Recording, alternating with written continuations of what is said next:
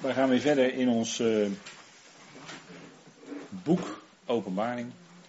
En getuigen, dat doet Johannes van het woord van God. En dat woord van God is uh, krachtig. Nou, u weet daar natuurlijk veel van. Hè. Het woord van God is krachtig, het is levend. Het is ook scherper, scherper dan een tweesnijdend zwaard. Hè. Het woord van God.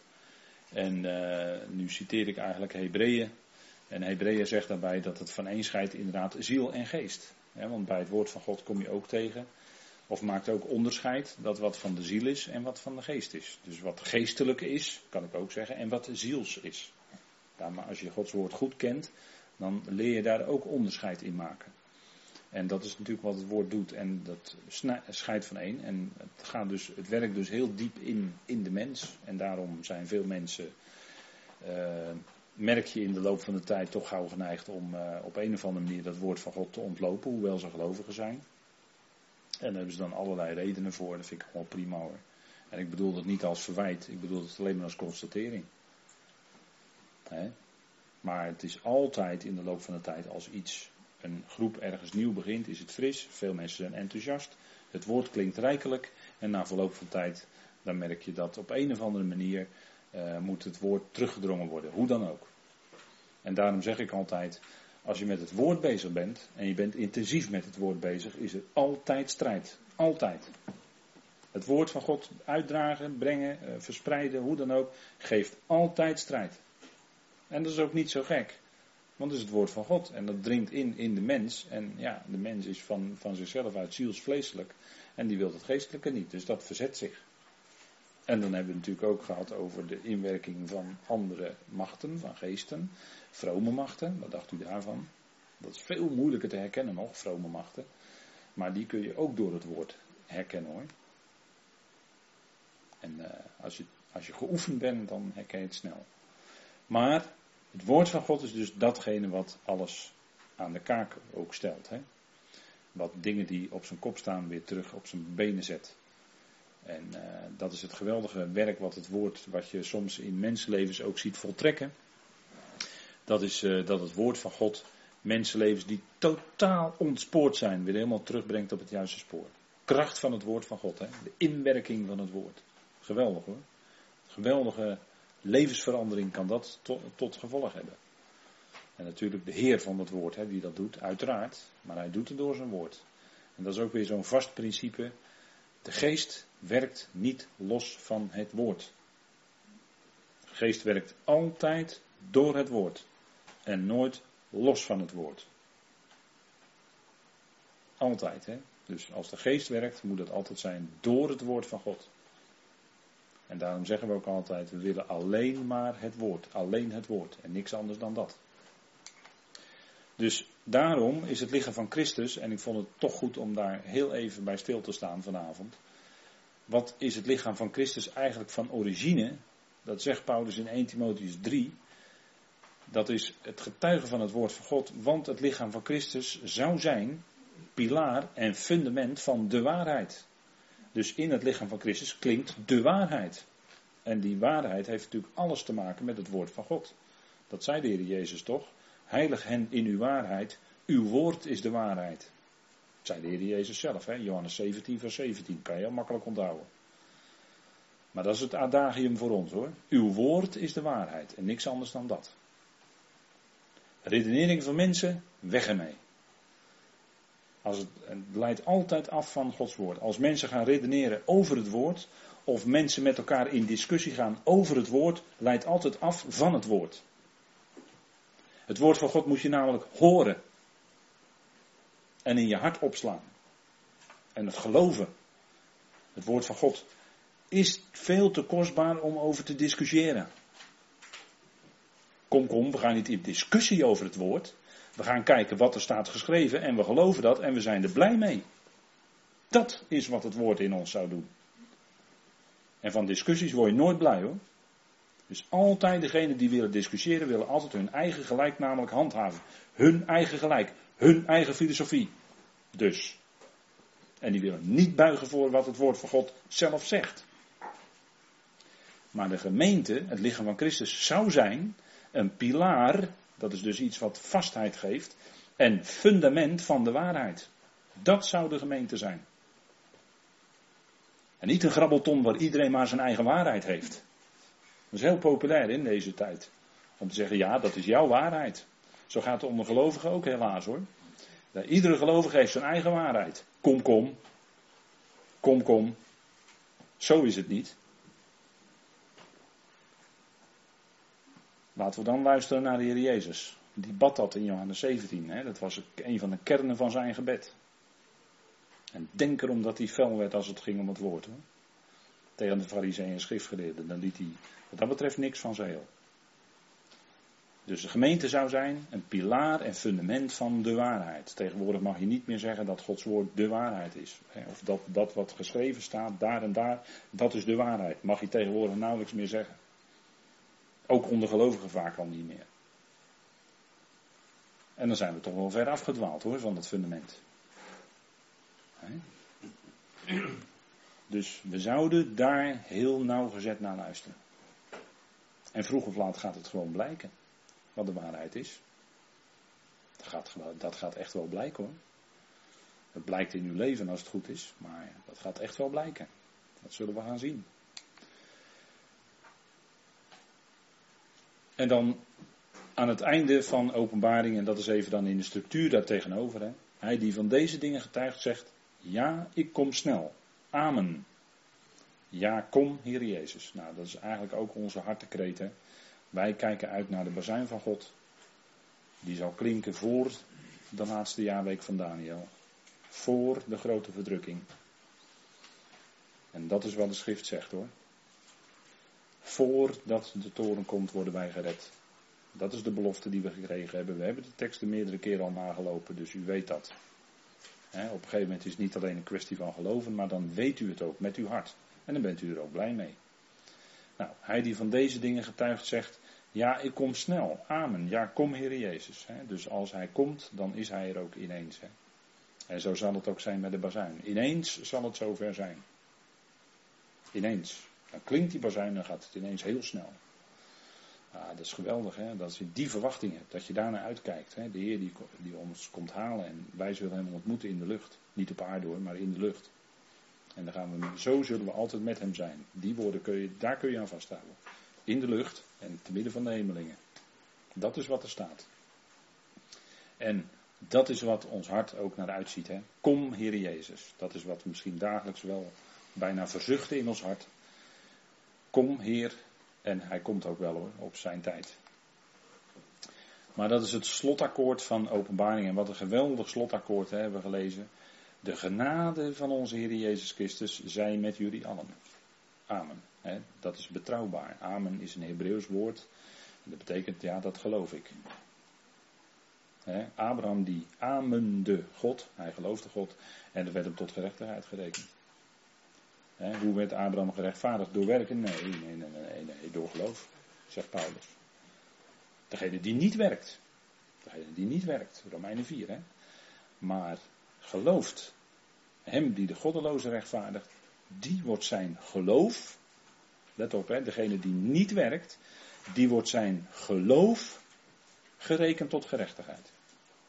En dat is genade. En dat is het evangelie wat Paulus brengt in optima forma. Genade. En daar waar het vermengd wordt met andere dingen, is er dus geen genade meer. Romeinen 11, vers 6. Hè? Genade sluit werk uit. Altijd. En dat, dat hield ook in dat Paulus meer arbeidde dan al die anderen. Maar hij zei, ja, dat was niet ik, maar de genade was wel die met mens. Dus je bent wel bezig. Denken mensen altijd heel gek, hè? Iemand zei het ook tegen mij, van, joh, uh, die zei tegen mij persoonlijk van, joh, als ik jou hoor, dan, uh, dan uh, lijkt het net alsof je in een luie stoel zit en helemaal niks meer hoeft te doen. Dan denk ik van, heb je toch slecht geluisterd volgens mij. Dat, dat. Ik zeg het nog maar een keer, 1 Corinthië 15, vers 9 tot en met 11. Niet ik, maar de genade van God die met me is, Paulus. En hij zei, hij kon rechtens zeggen, ik heb meer gearbeid dan ze allen. Dat was niet om zichzelf een veer uh, op, in zijn hoed te zetten, maar dat was om zijn Heer te eren, want hij zei, de genade van God die met me is. Die stelde mij in staat om. Dus het was niet Paulus' eigen krachtactiviteit, zodat hij de geweldige Paulus was, die zoveel in zijn leven had gedaan. Dat bedoelde Paulus helemaal niet daar hoor. Hij eerde daarmee God, die hem genade had betoond, om ook dat, al dat werk te kunnen doen. Dus de genade van onze Heer Jezus Christus zijn met jullie allen. Nou, dat is natuurlijk geweldig hè. Die genade van God. Dat geeft ruimte. En dat werkt ook onder elkaar uit. Die genade van God. Dat geef je ook ruimte aan die ander. soms lijkt het wel eens alsof christenen onderling geen fouten mogen maken. Er wordt er gelijk met de vinger gewezen. En dan denk ik, waar is dan die genade? Ik weet wel dat genade niet tolerantie is, maar het is wel zo dat als iemand eh, struikelt, dan mag hij toch ook weer opstaan. Dat is, eh, zo, zo leven we toch met de Heer. Ik bedoel, als we struikelen, dan doet de Heer ons toch ook weer opstaan. Dat is zijn genade. Nou, als u nou met elkaar bent, hè, dan geef je elkaar de ruimte. Ja, we zijn allemaal mensen. Dus ja, hè, dat is niet om je het achter te verschuilen, maar wel om elkaar te zien, te aan, aan te zien in Christus, in die genade. Hè, zo, zo kijken we naar elkaar. Nou, de genade van onze Heer Jezus Christus zij met jullie allen. Amen. Geweldig slotakkoord hè, van zo'n boek. En dan uh, staat er, gelukkig is hij, gaan we weer terug naar hoofdstuk 1. Gelukkig, dat viel mij op dat woord, dat woord gelukkig staat daar. Er staat niet, uh, er staat niet zalig, hè, zo staat er dan in uh, de oude vertalingen. Zalig is hij die leest, nee, er staat gelukkig. En dat woord wordt ook gebruikt over God, hè de gelukkige God. In 1 Timotheus 1, hè? De gelukkige God. Weet u waar geluk, dat geluk mee te maken heeft? Dat zit namelijk van binnen. Dat, is, dat wijst op een vreugde van binnen. Dan ben je een gelukkig mens. En dan kun je lijden hoor. En verdrukkingen hebben. Maar dan ben je toch een gelukkig mens. Waarom? Omdat dat geluk van binnen zit. En hoe komt dat nou? Dat staat in Openbaring 1 vers 3. Namelijk, gelukkig is hij die leest en zijn zij die horen de woorden van de profetie. En heel de schrift is profetie hoor. En die bewaren wat daarin geschreven staat. Want de era, even dat woord corrigeren, in uw vertaling staat tijd, maar er staat eigenlijk kairos in het Grieks. En dan schrijven we het woord era, dus een bepaalde goede tijd, een goede gelegenheid. Want de era is nabij. Dus een gelukkig mens is degene die hoort, die leest en die hoort de woorden van de profetie. En dat geldt bij uitbreiding gewoon over het hele woord van God hoor. En in het bijzonder de brieven van Paulus. En die bewaren wat daarin geschreven staat. Kijk, je kunt het woord lezen en horen. Maar je kunt het ook weer in zekere zin kwijtraken. Wat bedoel ik dan? Dat het niet bij je blijft. Maar als je bewaart, dan sluit je namelijk die woorden op in je hart. En ik denk wel eens, hoe luisteren nou mensen? Soms zegt iemand wat tegen je en dan denk ik wel eens, dat bedoel ik dan ook niet veroordelend hoor, maar dan denk ik wel eens, nou zit je 25 jaar te luisteren en dan zeg je dat. Dan is er toch niet iets bewaard, iets niet bewaard. Maar hoe komt dat bewaren nou? Dat bewaren is dat je niet alleen bijvoorbeeld een preek hoort, of een predikatie zeggen wij dan, hè, maar goed, een toespraak of een. Uh, maakt niet uit. Je luistert naar het woord en je, het spreekt je aan op dat moment, een half uur of 35 eh, minuten. En als je nou dat woord wil bewaren, hè, wat gesproken is, en je wilt daar ook graag van binnen blij van blijven en gelukkig zijn dan, dan heeft dat te maken met bewaren. Dan betekent dat dat je niet alleen een half uurtje luistert, maar dat je thuis nog eens een keer die dingen die, hè, het stukje waarover gesproken is, nog eens een keer erop naslaat en het nog eens herleest. En desnoods ook nog eens herluistert. En misschien, als je dat wil, wat aantekeningen bij maakt. En dan ga je ontdekken dat het woord vaster in je komt. Dat je het beter kan bewaren, dat je het beter kan vasthouden. Dan wordt het ook meer een deel van jezelf. Want het is wel, het is natuurlijk aangetoond dat een mens die is in staat, zeker een mens van vandaag de dag, is in staat om misschien hooguit een kwartiertje echt goed te luisteren wat hij kan onthouden. En de rest, ja, dat is allemaal verwerken en. Een heel ingewikkeld proces. Maar als je echt dat woord wilt bewaren in je hart en je wilt er gelukkig van zijn van binnen, dan neem je het mee en dan ga je er thuis ook verder mee aan de slag. En dan ga je het nog eens een keer herluisteren en dan ga je het nog eens een keer herbeleven als het ware. En dan bewaar je het ook. En dat dan ontwikkel je, of dan wordt er iets bij jezelf ook ontwikkeld, namelijk een alertheid op dat woord. Dan, en dan ga je ook bij jezelf merken dat je steeds meer van dat woord wilt horen en bewaren. Want je merkt dat je daar gelukkig en blij van wordt van binnen. Dat niet alleen, maar het gaat ook je leven, je instelling veranderen. Dus dat gelukkig, hè, dat heeft met die dingen dus te maken. Hè. Dat heeft weer alles te maken. Kom ik weer terug bij dat woord van God dus. Dat heeft daar dus allemaal mee te maken. Hè.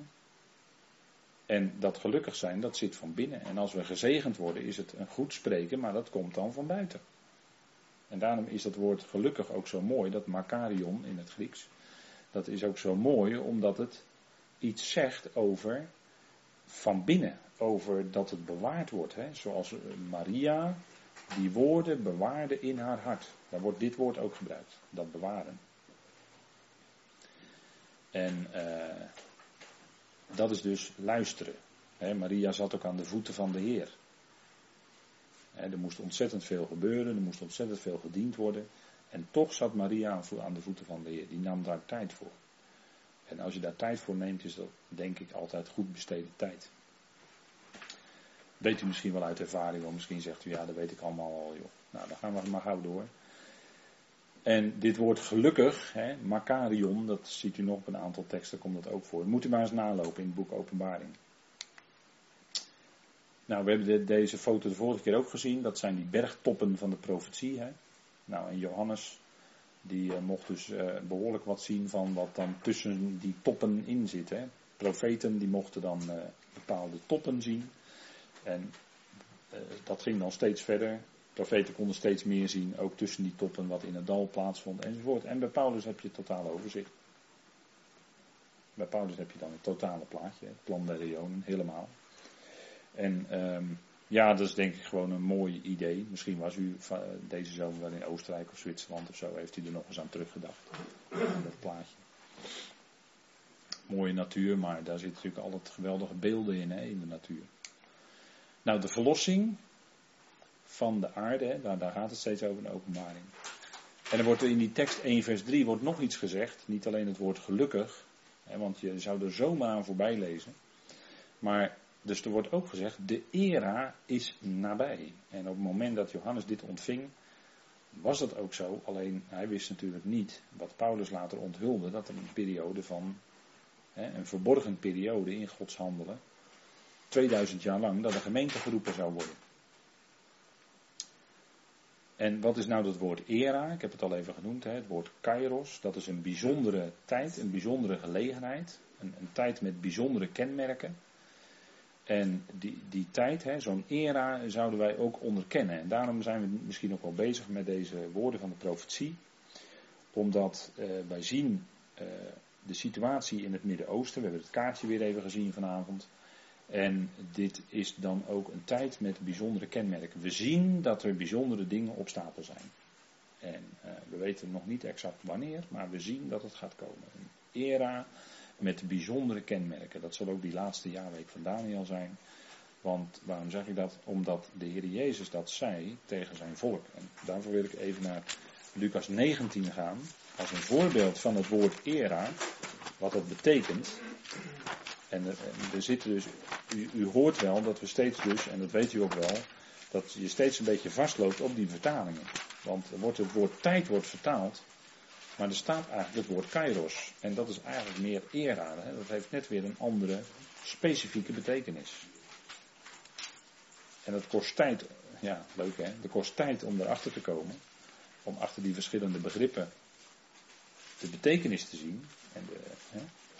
Maar um, dat is wel belangrijk. Want dat is wat de Heer Jezus als hij Jeruzalem nadert, het is nog maar de vraag of het echt een daadwerkelijk een intocht was in Jeruzalem. Daar moet u maar eens over nadenken. Maar hij zegt dan in vers 41, dan, eh, dat, dat denk je dan zo als je daar zelf bent en je staat op de Olijfberg, dan, dan denk je aan deze dingen, aan deze woorden hè, natuurlijk.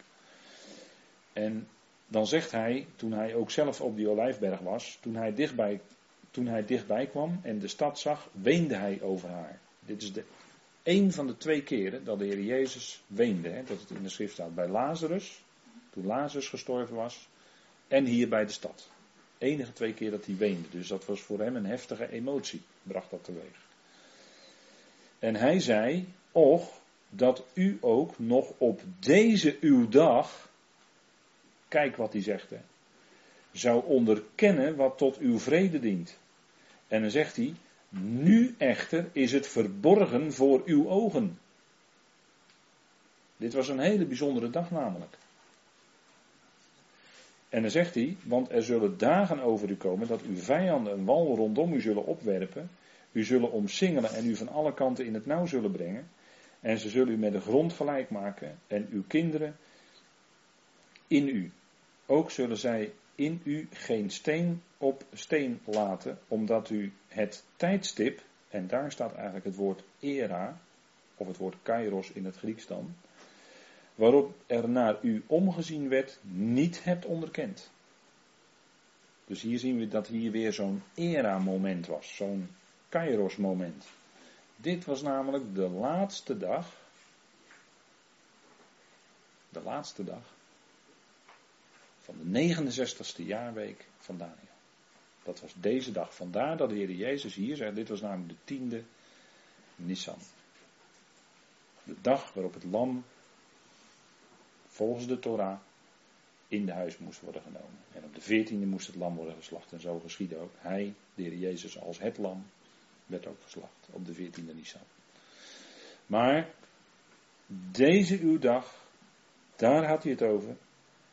Dat was de laatste dag van de 69e jaarweek van Daniel. Zo dichtbij was het. En hier bleek wat Daniel zei, dat hebben we gezien met elkaar. Hij zou komen, en er staat in Daniel 9, en hij zal niet hebben.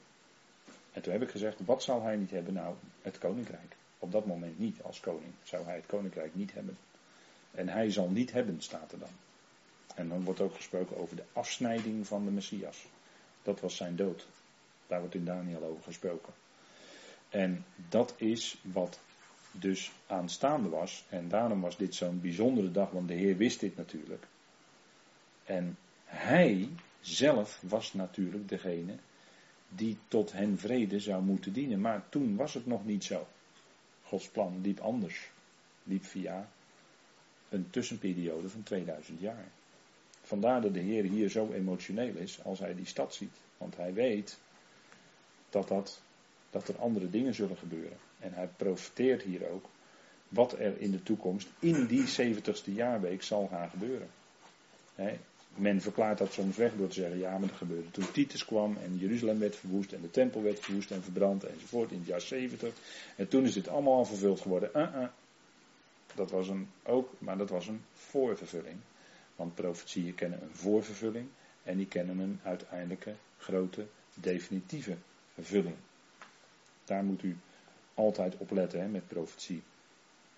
En bij Titus was een soort voorvervulling, maar dat, er, dat Jeruzalem verwoest zal worden, dat zal in de nabije toekomst dus nog eens, maar dan compleet en totaal gaan gebeuren. Dus wat de Heer Jezus hier zegt, wat hij hier profeteert, is een bijzondere dag en een bijzondere toekomst die in die 70ste jaarweek zal gaan gebeuren. Nou, ik denk dat dat uh, een bijzonder voorbeeld is van het woord era. Hè? Zij hadden de tijd of het tijdstip waar er naar hen werd omgezien. En hij was er nu, er werd naar hen omgezien. Hier wordt het woord voor opziener gebruikt, opzien, opzicht. Hij had hier als de grote opziener opzicht over zijn volk, over de stad. En ze hadden dat, die era hadden zij niet onderkend. En Paulus zegt tegen ons, wat betreft de tijden en de gelegenheden, broeders, is het nu niet nodig u te schrijven. Nou goed, daar zijn we aan het leren. dat het ook voor ons niet langer nodig zal zijn. Hè? Dat wij die tijden en gelegenheden ook gaan kennen. En wij kijken dus uit met elkaar naar de bazuin. De shofar is dit, hè? dat is een ramshoren. Dus dat is de horen van een ram die gestorven is, maar nadat de ram gestorven is, spreekt hij nog steeds. Hè? Dat is het blazen op de ramshoren. Dat is allemaal natuurlijk wat symboliek. Hè? Maar wij kijken uit naar de bazuin Gods. Die zal klinken, nogmaals, voor de grote verdrukking. Voor de 70ste week van Daniel.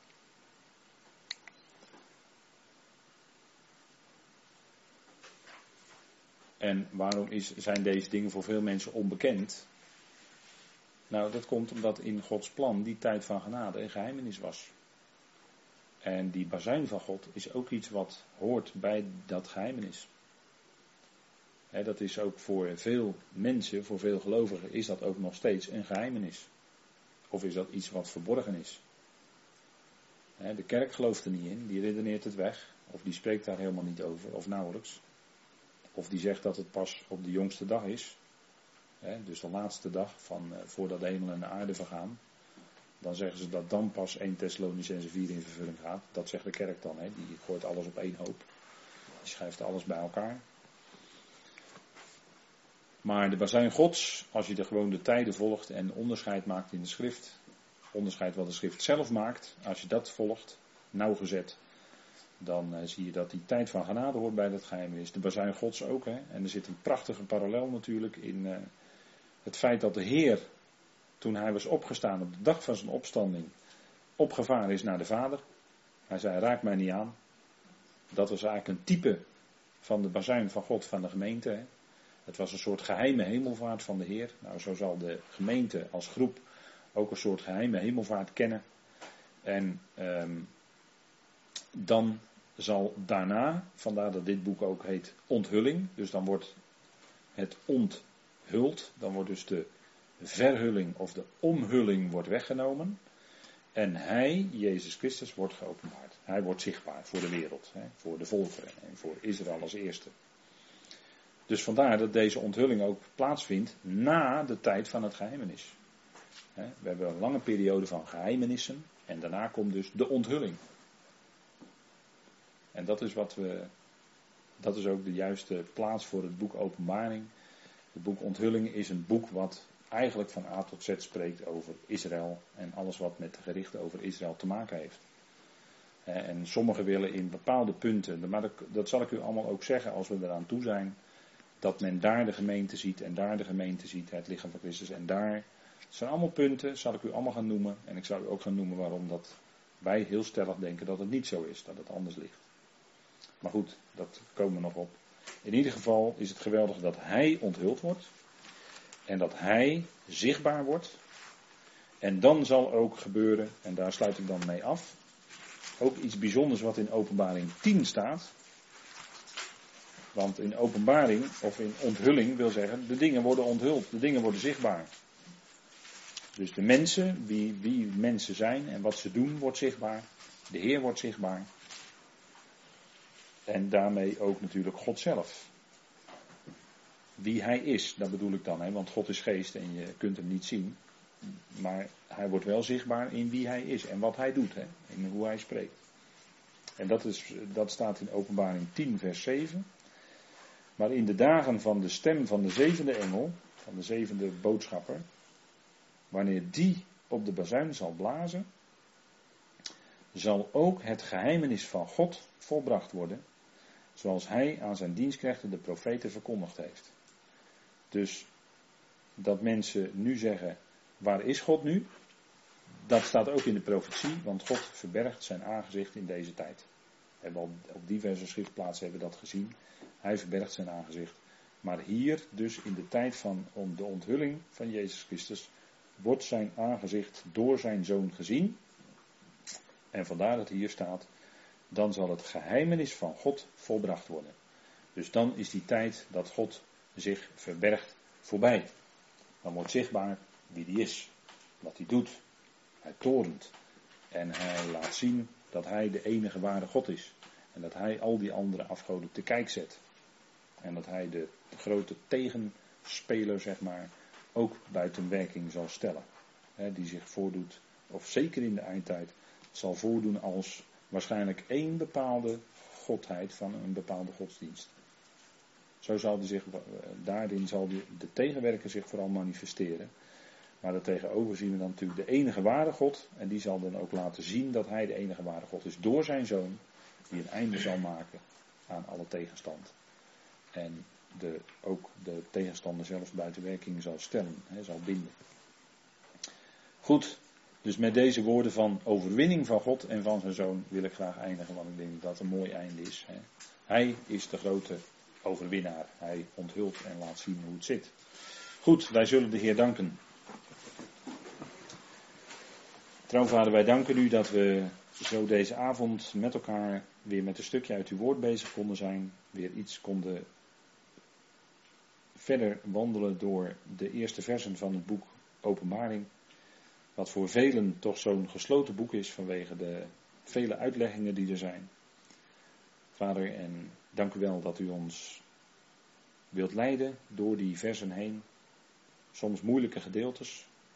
Maar vader, uiteindelijk is het toch een geweldig boek, want het laat zien wie u bent en wie uw zoon is. En het laatste woord van dit boek is genade. En dat is geweldig, vader. Want dat is ook het laatste woord van heel uw plan. Dat er genade is. Genade voor zondaren. Genade voor vijanden. Vrede heeft u bewerkt door het bloed van het kruis. En op basis daarvan verzoent u heel die schepping met uzelf. Vader, het is een fantastisch evangelie wat we mogen kennen. En dank u wel dat we ook een fase dan in uw grote plan, een fase die heel intens zal zijn. Dat het ook markeert het einde van de tijdperken waarin het kwaad hoogtij vierde. Maar het zal een enorme omwenteling zijn, vader, naar periodes, naar eonen waarin het goede, waarin uw zoon de scepter zal zwaaien, waarin hij zal regeren met zijn volk Israël. En hij alles zal rechtzetten. Vader, dank u wel dat in die tijd alleen u verheven zult zijn. Alleen de Heer zal verheven zijn. En alle menselijke trots en hoogmoed zal dan afgebroken zijn. Zal dan neergeworpen zijn, Vader. We danken u daarvoor dat u dat zo doet. Vader, dank u wel voor het uitzicht wat we hebben. Dat geweldige uitzicht naar de bazuin Gods. Vader, die we stellig verwachten dat het binnen afzienbare tijd zal zijn, binnenkort zal zijn. Vader, dank u wel dat we daarna mogen luisteren. En vader ook die woorden mogen bewaren, die woorden van u in ons hart, zodat we van binnen gelukkig zijn. En van binnen die vreugde hebben, die niets anders ons kan geven dan alleen uzelf, door uw geest. Vader, dank u wel dat u dat zo doet. Dank u wel dat we dat woord mogen laten klinken. En vader, dat we dat mogen laten doorklinken in ons leven. En bij gelegenheid, Heer, als anderen willen luisteren. We danken u, Heer, voor uw goedheid en trouw. We danken u dat u ook zo ons vanavond dit moment gaf in alle rust.